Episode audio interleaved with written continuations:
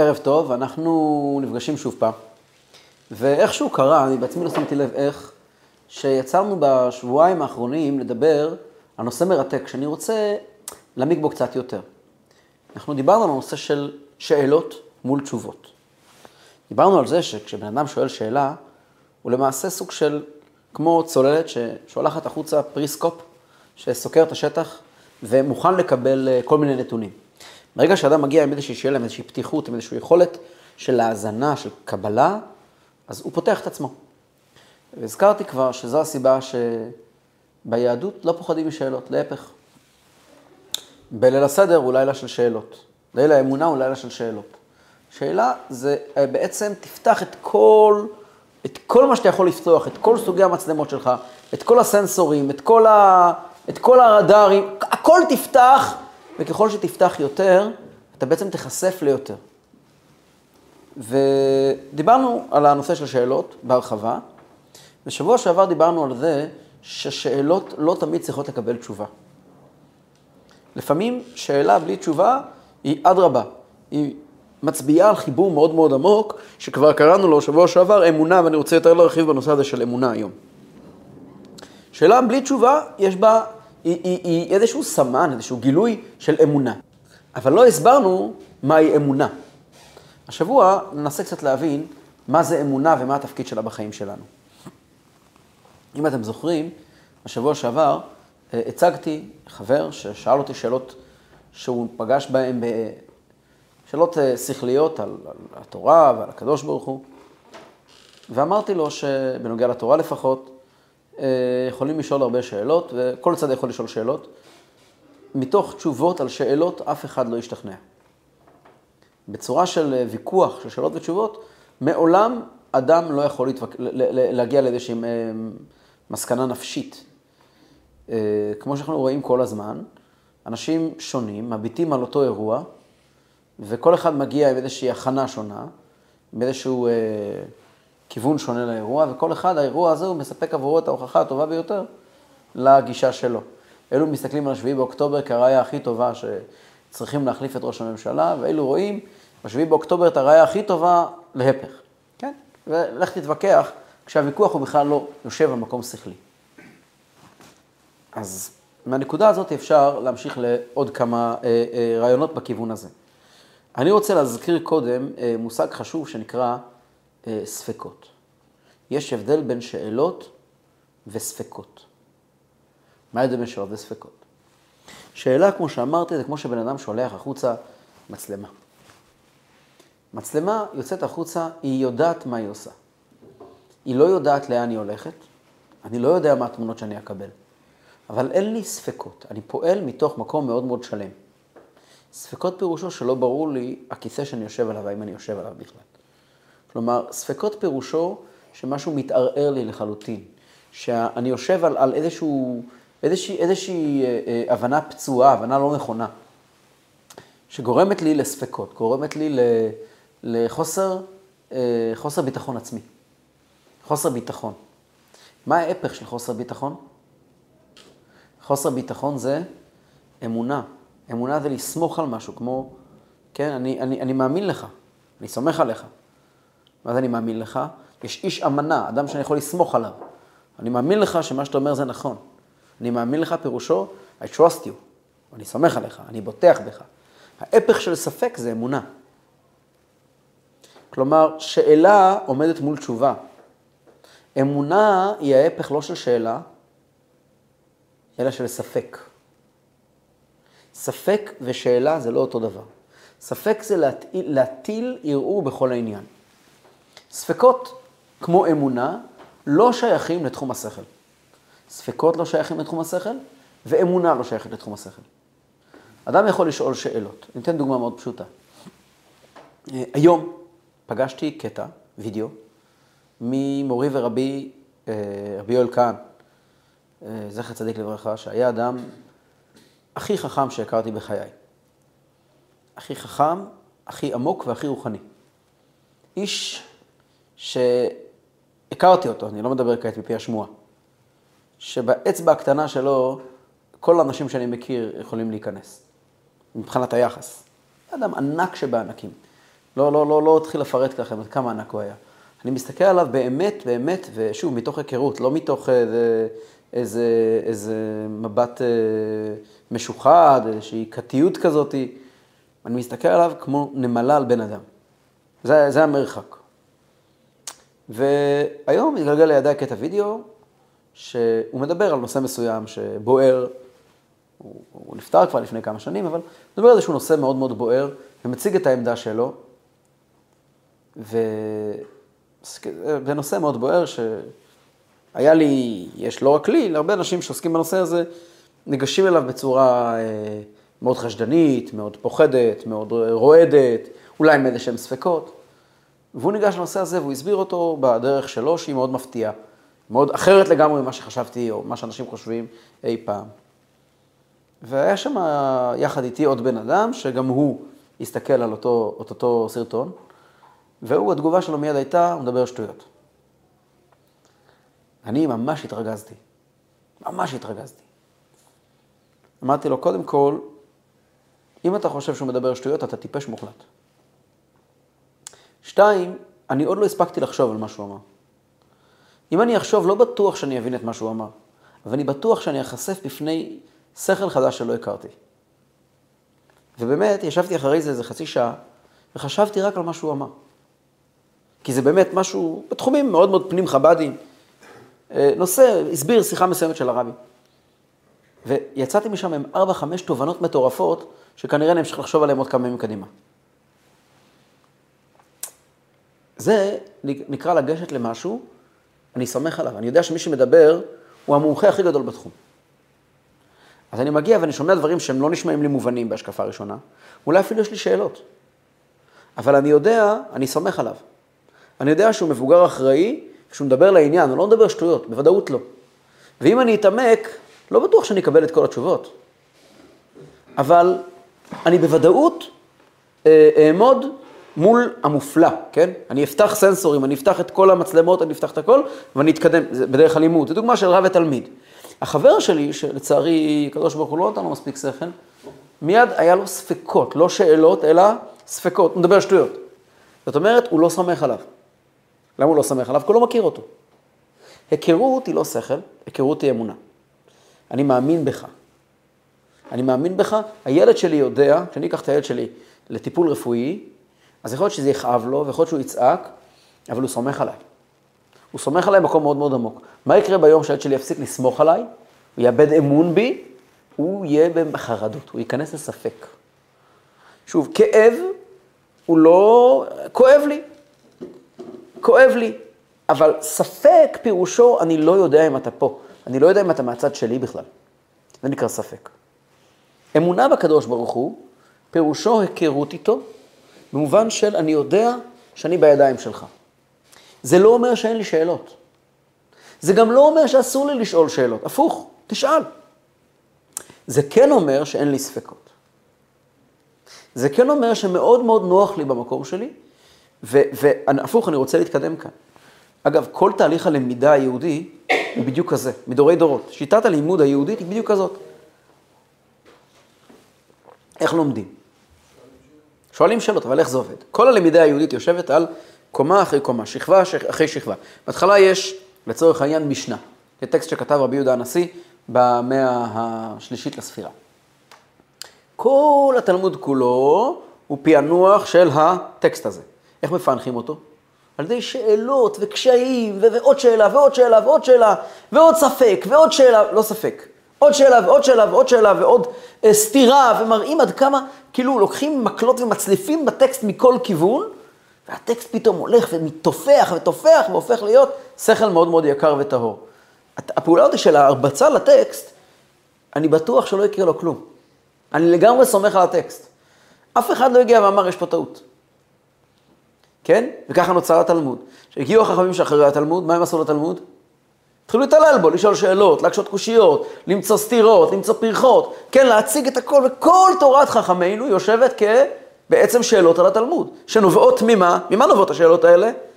מתוך הסתמכות מוחלטת שכל מה שכתוב פה זה נכון. וככה בעצם לומדים רמב"ם. וככה לומדים את הספרים האמיתיים. ספר אמיתי, אני, יש לי חולשה, אני לא יכול לקרוא ספרים מסוימים. ספר שאני מרגיש שאני לא יכול לתת לו כאפות, אני לא יכול ללמוד אותו.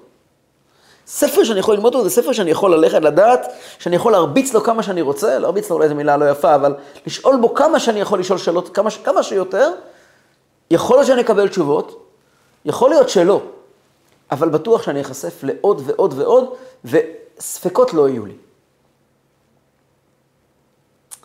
ו- וזה בעצם הדרך הלימוד היהודית, כן? תשאל, תשאל, לא בטוח שתקבל תשובה. אבל זה לא קשור לעולם הספקות. פעם מישהו הגיע אל הרבי בדולרים, והראה לרבי איזה שהן הוכחות, מי יודע מה, הוכחות שמצאו, גילו על יודע, משהו שכתוב במשנה או בגמרא או בתורה או בחז"ל, בארץ ישראל, בארכיאולוגיה או משהו. הוא הראה את זה לרבי, הנה יש לנו פה הוכחה, אני יודע מה. והרבי אמר לו, תפסיק עם הספקות. הוא הביא הוכחה. והרבי אמר לו, תפסיק עם הספקות. למה? הוכחה יושבת על אותו מקום של ספק. אתה לוקח את זה למקום מאוד מאוד מטופש, זה כמו אותו ילד ששאל, האם יש לי אבא? זאת אומרת, זה מקום של ספק. עכשיו תביא לו הוכחות שיש לך אבא. זאת אומרת, הקשר פה הוא מאוד מאוד לא בריא. לא על זה מייסדים קשר. רגע, לא. הוכחה יושבת על מקום של חוסר אמון, של ספק. כי אני צריכה להוכיח... אם אני מדבר בשפה של ספקות, זה נקרא, אם אני, אם אני מקיים ויכוח אפולוגטי, אני עסוק בלהוכיח את מתן תורה, עסוק בלהוכיח את, את, את תקיעת ים סוף, אני עסוק בלהוכיח את קיומו של איש בשם דוד המלך, זאת אומרת שאני לא מקיים קשר אינטימי עם התורה. זאת אומרת, משהו פה חסר לי. אני לא שלחתי מצלמות, אני עוררתי ספקות. עכשיו, הספקות האלה לא נובעות מהשכל. שהרי הרבה מאוד אנשים מאוד חכמים, מאמינים, ויש להם שאלות, יש להם שאלות, אבל לא ספקות. הספקות נובעות ממקום אחר.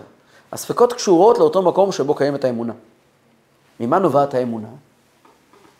אמונה נובעת משני מקומות מרכזיים. המקום המרכזי הראשון, אמונה זה דבר מולד. דיברנו על זה שבוע שעבר בקיצור, והיום אני רוצה להרחיב בזה. אמונה היא דבר מולד. כמו שאמונה של ילד בהורים שלו היא דבר מולד. הסיבה שילד מרגיש בטוח בידיים של אימא שלו, זה עניין טבעי. כגמול עלי אמו, כן? כמו ותהי לו אומנת. האמון, הזה שנוצר בין ילד להורה הוא טבעי. הוא טבעי. יש בנו באופן טבעי מולד איזשהו אמון מול הקדוש ברוך הוא. אנחנו אומרים את זה כל בוקר. מודה אני לפניך, שהחזרת בי נשמתי, רבה אמונתך. מה זה רבה אמונתך? קיים בינינו אמון מאוד עמוק. כשאני הולך לישון אני אומר, בידך הפקיד רוחי, פדית אותי, השם כל אמת. אמת זה אמונה. יש פסוק להגיד בבוקר חסדיך, ואמונתך בלילות. בבוקר, כשיש אור, אז אפשר לדבר על חסדיך. לפעמים יש חושך, מה אז נשאר? אמונה. רק אמונה. אבל אמונה זה לא מקום קטן בנפש. זה מקום מאוד גדול בנפש. הנפש, מקום האמונה בנפש הוא מקום מאוד מאוד מאוד רחב, מאוד חזק, כמו החוזק של ילד בידיים של ההורים שלו. ילד בידיים של ההורים שלו זה מצב טבעי. טבעי, זה ההגדרה. גם אמונה של יהודי באופן בסיסי היא דבר טבעי. עצם היותנו יהודים, יש בנו אמונה. מי שרוצה לפגוש את זה, יכול לראות את זה אצל יהודים כאלה, שלא שומרים תורה ומצוות, ואולי מביעים איזושהי התנגדות אולי לחיי תורה ומצוות, וברגעים של מבחן מתנהגים באופן שונה מכל מה שהם מטיפים אליו כל החיים שלהם. אני זוכר את הלוויה של אה, שולמית אלוני, זכר צדקת לברכה, אה, כשהודיעו על אה, פטירתה ועל הלוויה שלה, אמרו שישדרו את זה ברדיו בשעה שלוש. ואני בדיוק הייתי צריך לנסוע לאיזשהו מקום, אמרתי, אני אסע בשלוש ואני רוצה לשמוע את הלוויה שלה. היה לי מאוד מעניין לשמוע מה הלוויה שלה, נכנסתי לרדיו. הלוויה של שולמית אלוני פותחת במילים, עומד שם חבר'ה קדישא, לא יודע איפה זה היה, הלוויה פותחת במילים, על פי בקשת המנוחה, הלוויה תתקיים באמצעות רב, אורתודוקסי. כן, ככה התחילה הלוויה של שולמית אלוני. ככה התחילה הלוויה של שולמית אלוני. זאת אומרת, יש כאן משהו שהוא יותר גדול מאיתנו. וברגעים אמיתיים, אתה, אתה לא יכול לעמוד מולו. ראינו את זה בשביעי באוקטובר, בשבת שבת הגבורה. כמה אנשים שהתכחשו יום קודם לכן לקשר בינינו, למה שתופר את כולנו להיות עם אחד, ופתאום ברגע הזה יצאו, ולא ברור מאיפה, קראתי לפני הרבה שנים, סיפרתי לכם אולי פעם, קראתי, יצא לי לקרוא קטע ראיון, מישהו הביא לי גזור. אני, אני מחפש את זה, מי שימצא לי את זה, אני אתן לו המון תודה. אז אני קראתי בריאיון, מישהו הביא לי גזיר ראיון עם סנדרה שדה, שמספרת, על, אם אתה תצליח להשיג לי את זה, זה יהיה דבר גדול. שהיא מספרת על הילדות שלה ברומניה הקומוניסטית.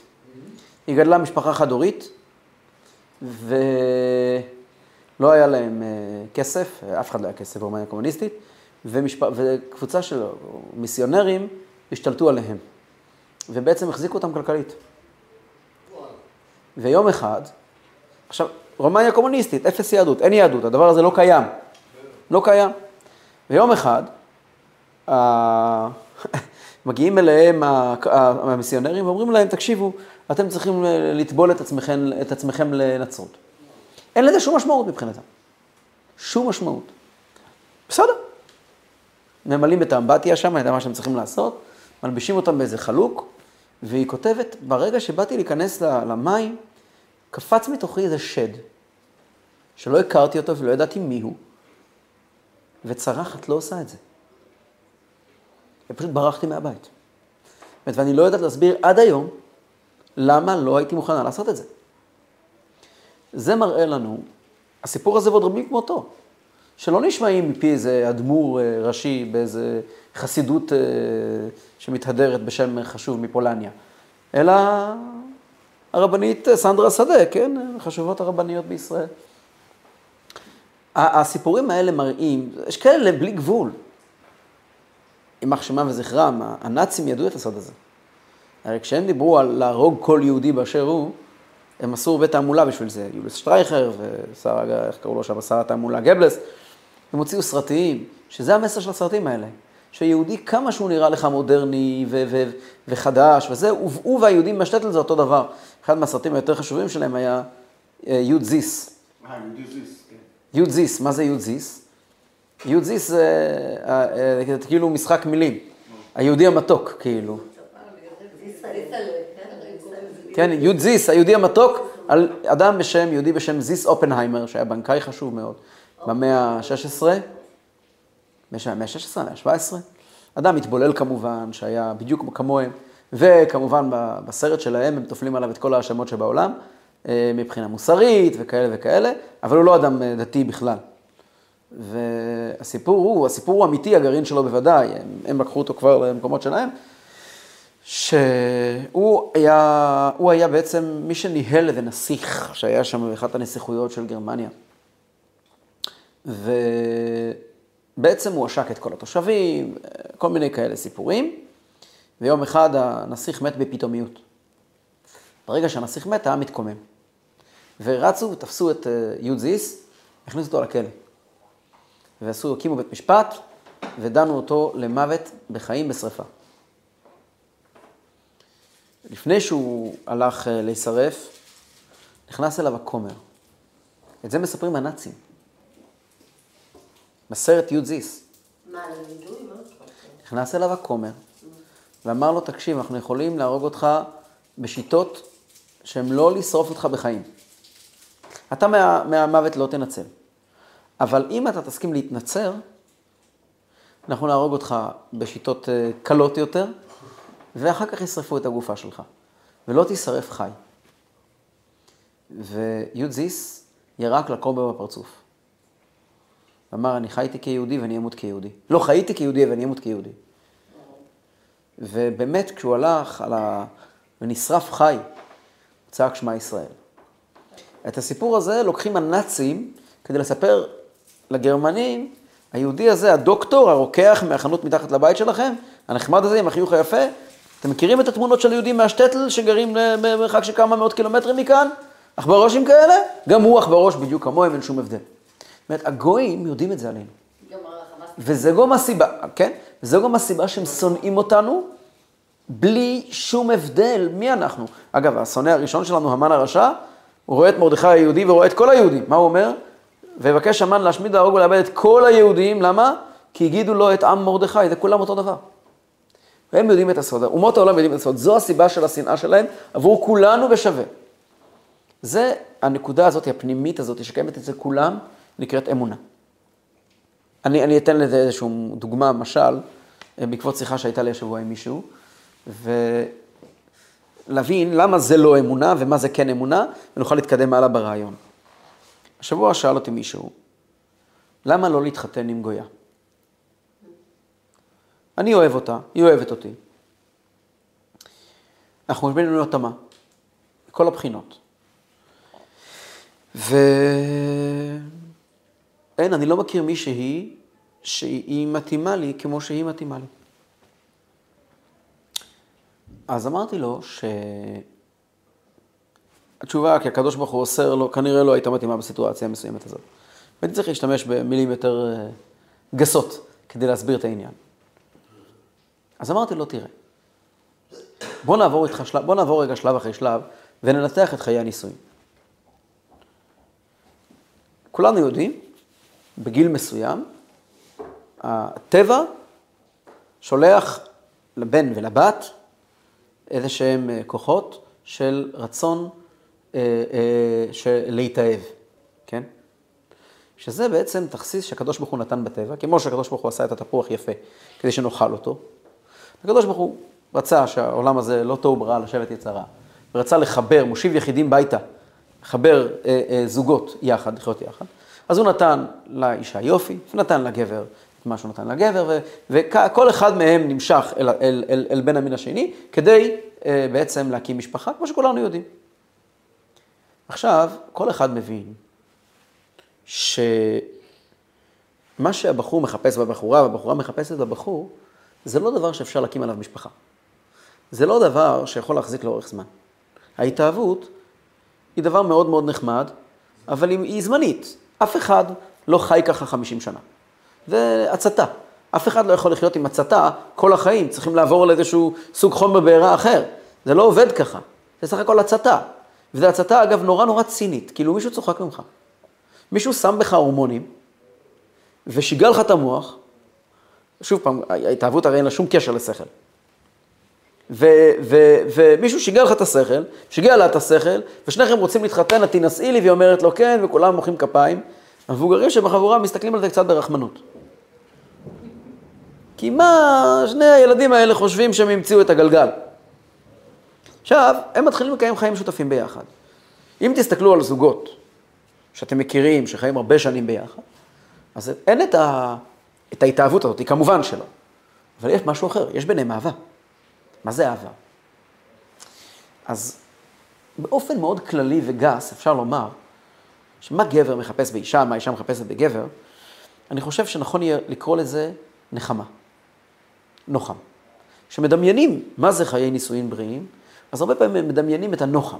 כלומר, אדם חוזר מיום עבודה קשה ומסובך, ומגיע הביתה ואשתו מחכה לו עם כוס תה, כן, ככה מדמיינים, כל הרווקים מדמיינים ככה את חיי הנישואים. מחכה לו עם כוס תה, מחכה לו עם איזשהו אה, עוגה חמה, אני יודע מה, שהכינה במיוחד בשבילו, וגם היא צריכה למישהו לספר את כל מה שעבר עליה כל היום, ואת כל המריבות שלה עם אה, כל החברות שלה.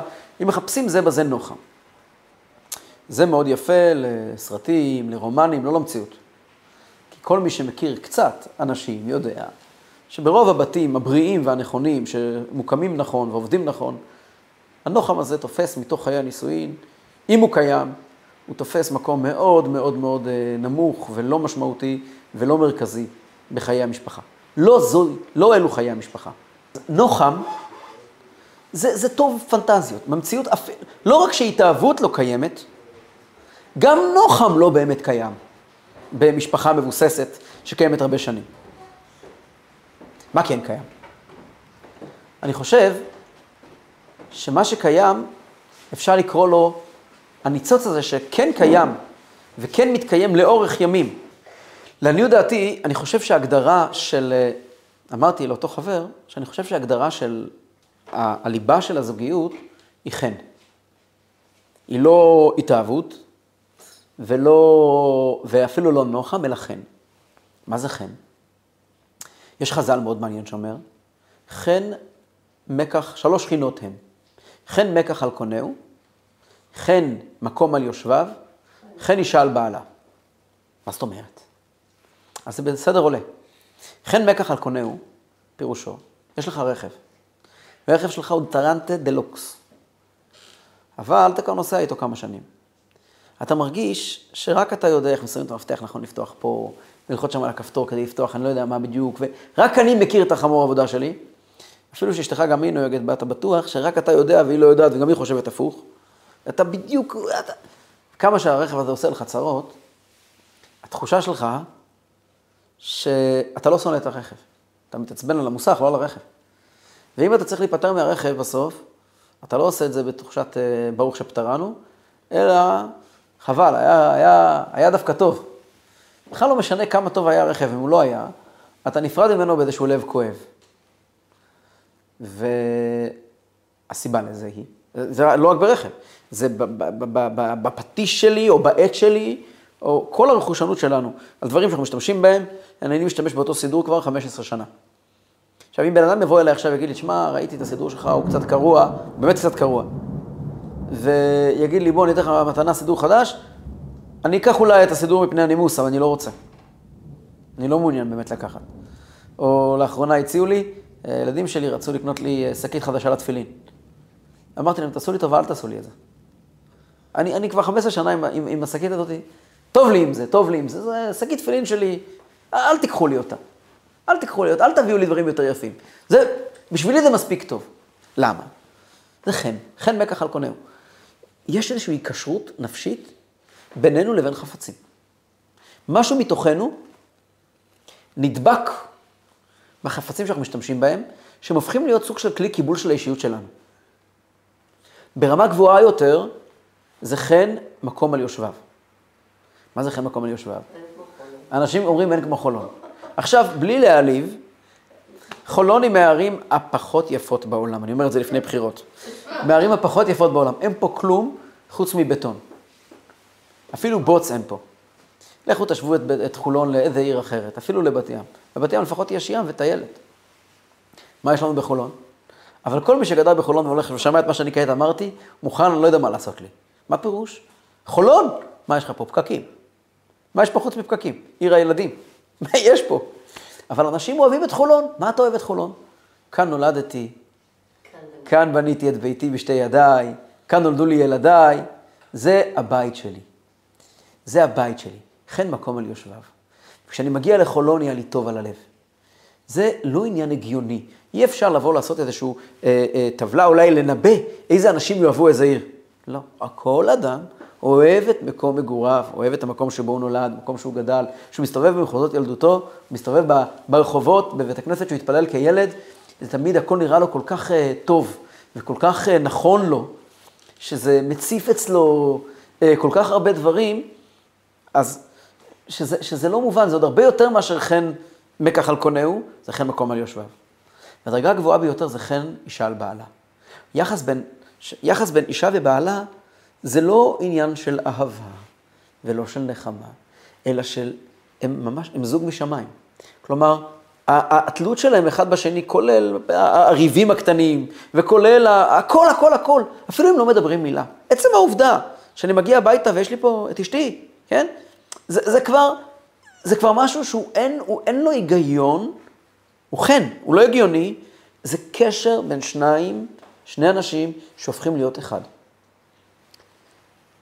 נחשוב רגע, אם היינו כעת יושבים על uh, גבעה על יד uh, uh, בן גוריון, נמל תעופה בן גוריון, 50 שנה, ומתעדים, ממל, ממלאים ניירות ודוחות מלאים של מחקר על מטוסים.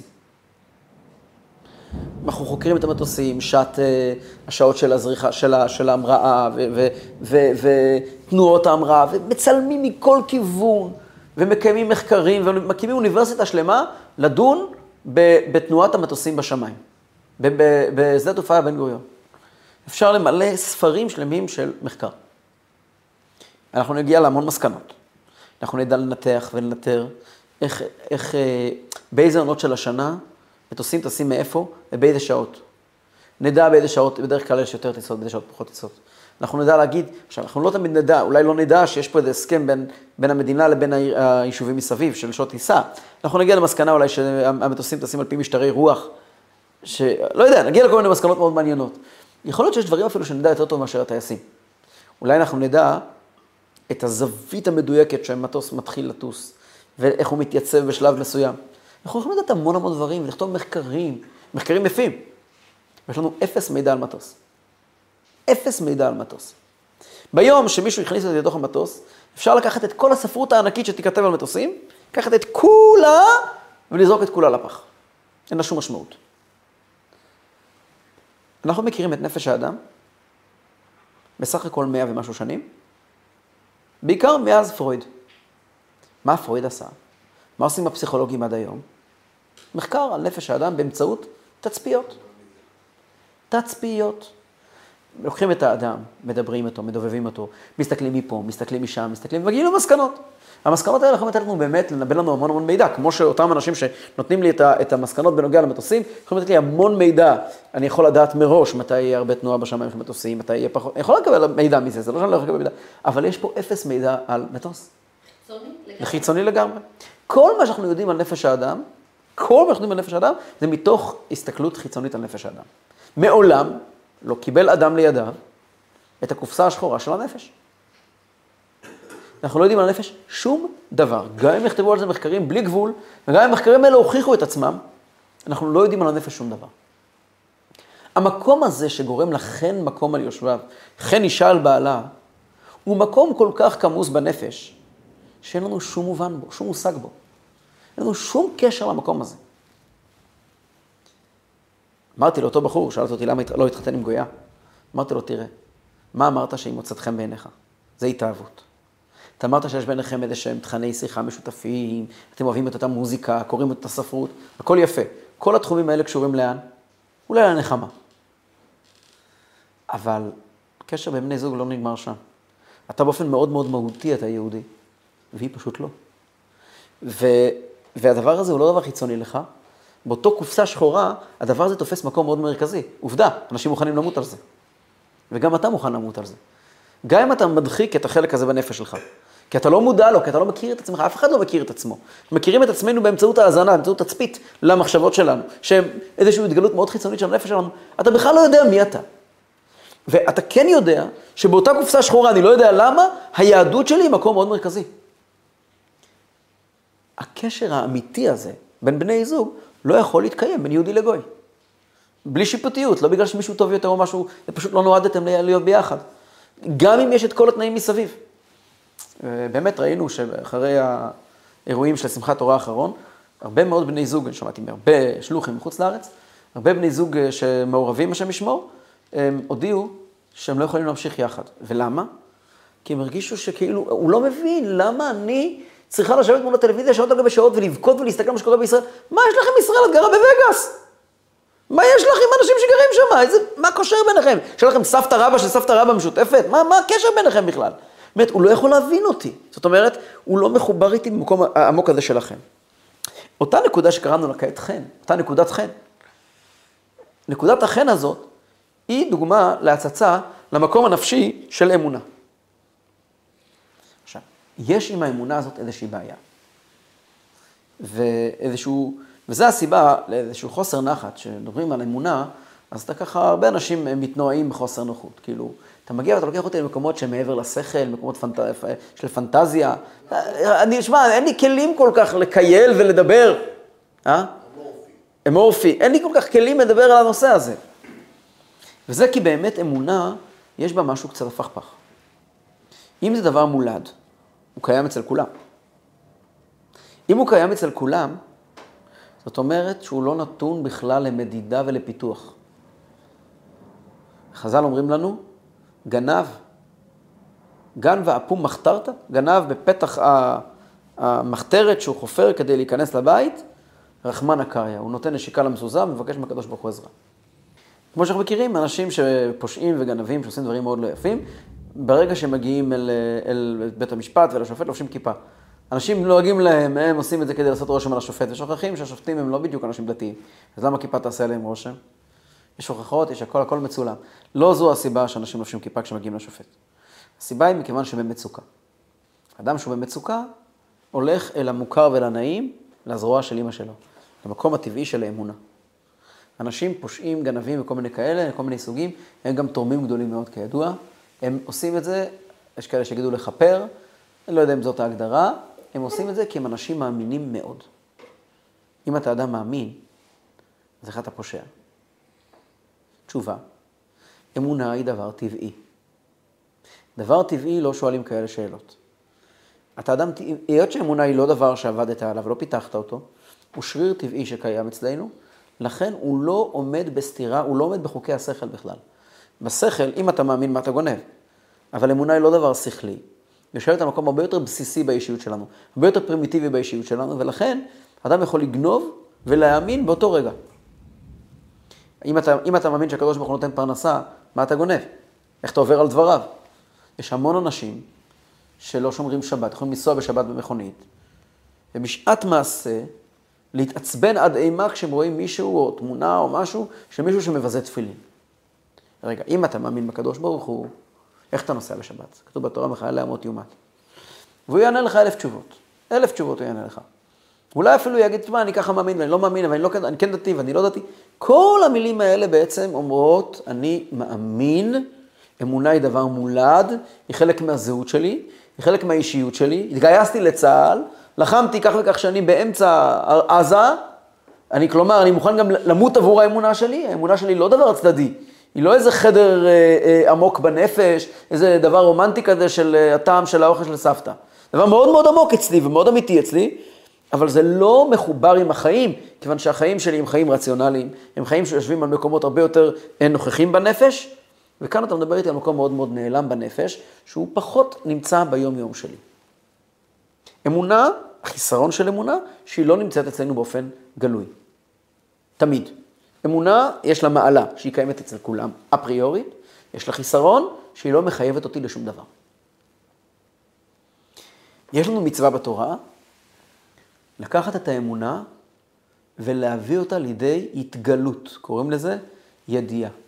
פסוק אומר, וידעת היום והשיבות האלה לבביך, מצוות ידיעת השם. מה זה מצוות ידיעת השם? מצוות ידיעת השם זה לא לדעת שיש השם. אי אפשר לצוות לדעת שיש השם. אם יש לך קשר עם הקדוש ברוך הוא, אז אתה יודע. אם אין לך קשר, מה יעזור שאני אגיד לך לדעת? איך אפשר לצוות על אמונה? האמונה היא לא, על האמונה לא מצווים, האמונה היא קיימת אפריורית. ישנה מצווה לקחת את אותה אמונה שקיימת בנו ולהפוך אותה לכוח המניע של החיים שלנו, לדעת אותה. מה זה לדעת? מלשון ואדם ידע את חווה. לקיים עם האמונה הזאת איזה שהם יחסים אמיתיים של היכרות מאוד מאוד מאוד עמוקה. אני כבר אסביר איך. זה הצוואה של דוד המלך לשלמה בנו. בספר דברי הימים, אומר דוד לשלמה בנו, ואתה שלמה בני, דע את אלוקי אביך, ועובדהו בלב שלם ובנפש חפצה. אומר דוד לשלמה, אני יודע שאתה מאמין. האלוקים הוא אלוקי אביך. אני אבא שלך? אתה מאמין, אתה יודע, גדלת בבית של אמונה, קיבלת חינוך מלא אמונה, אתה רגיל להגיד ברוך השם בשם השם, הכל, הכל, הכל, הכל, אבל אין לך היכרות עם אלוקים. מעולם לא פגשת אותו. אני מבקש ממך, אל תהיה דתי מבית. דע את אלוקי אביך. תיצור איתו קשר, תיצור איתו איזשהו, איזשהו מפגש. רק אם תדע את אלוקי אביך, תוכל לעבוד אותו בלב שלם. איך יודעים את השם? גם השאלה הקדוש אומר, מה זה בעצם שירת הים? עם ישראל יצא ממצרים מאמינים, הם היו מאמינים בני מאמינים, ויאמן העם. היה להם איזשהו קשר מאוד מאוד פנימי. מה שקרה בשירת הים זה, הם אמרו, אומרים את זה כל ערב בתפילת ערבית, זה אלי ענו ואמרו. מה הם אמרו? זה, הם הצביעו, זה אלי וענווהו. מה זה וענווהו? אומר השאלה הקדוש, אני והוא. יש לנו, יש לנו איזשהו קשר. לפני כן הוא היה אלוקי אבי, ואז ברום ממנו, ואז הוא היה נשגב ממני, רחוק ממני. כלומר, אני שמרתי מצוות, והנחתי תפילין, והייתי קשור איתו באיזשהו קשר.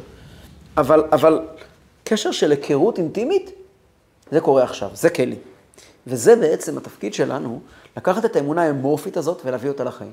איך עושים את זה? אז זה מאוד פשוט. פשוט מחפשים את הקדוש ברוך הוא ומוצאים אותו. איפה אפשר למצוא את הקדוש ברוך הוא? איפה לא? בכל מקום. בכל מקום. ברגע שאני ניגש עם תנועה של אמונה, ומתחיל להסתכל על הטבע, אני יכול לראות את הקדוש ברוך הוא בעצים ובצמחים ובציפורים ובפרחים. אני יכול להתחיל לראות את הקדוש ברוך הוא בכל מקום. אם אני מגיע מתוך מקום של אמון ואמונה, איפה אני לא אראה את הקדוש ברוך הוא? מכון ויצמן הוא המקום הכי הרבה, עם, עם הכי מקום אה, אפשרויות לגילוי האמונה. כל דבר שאני מסתכל עליו, הפלא הגדול, הפליאה הגדולה של התבוננות במעשה הבריאה, למשל, כן? התבוננות בהשגחה פרטית. פתאום אני מגלה שהקדוש ברוך הוא מלווה אותי צעד אחר צעד בחיים שלי. ואני מתחיל לשים לב אליו. ברגע שאני מתחיל לומר תודה, מתחיל להודות, אני מגיע לרבה אמונתך, מי מודה אני, מגיעים לרבה אמונתך, אמונה הולכת וגדלה. כי אני מתחיל לשים לב ל, ליד שמלווה אותי צעד אחר צעד. ברגע שאני מתחיל לשים לב לזה, יש פסוק שאומר, האמנתי כי אדבר. אני מתחיל לדבר על האמונה, היא מתחילה להיות נוכחת, היא מתחילה להיות אדם שזורם אצלי בגוף. ואז אני לא יכול לגנוב. כי אני רואה, איך אני יכול לגנוב? הקדוש ברוך הוא נותן לי פרנסה, ואני אכרות את הענף שעליו אני יושב.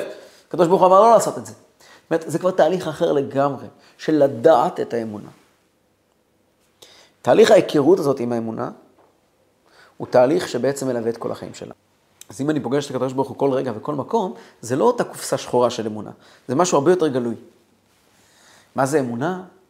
אמונה זה עולם הרבה הרבה יותר עמוק.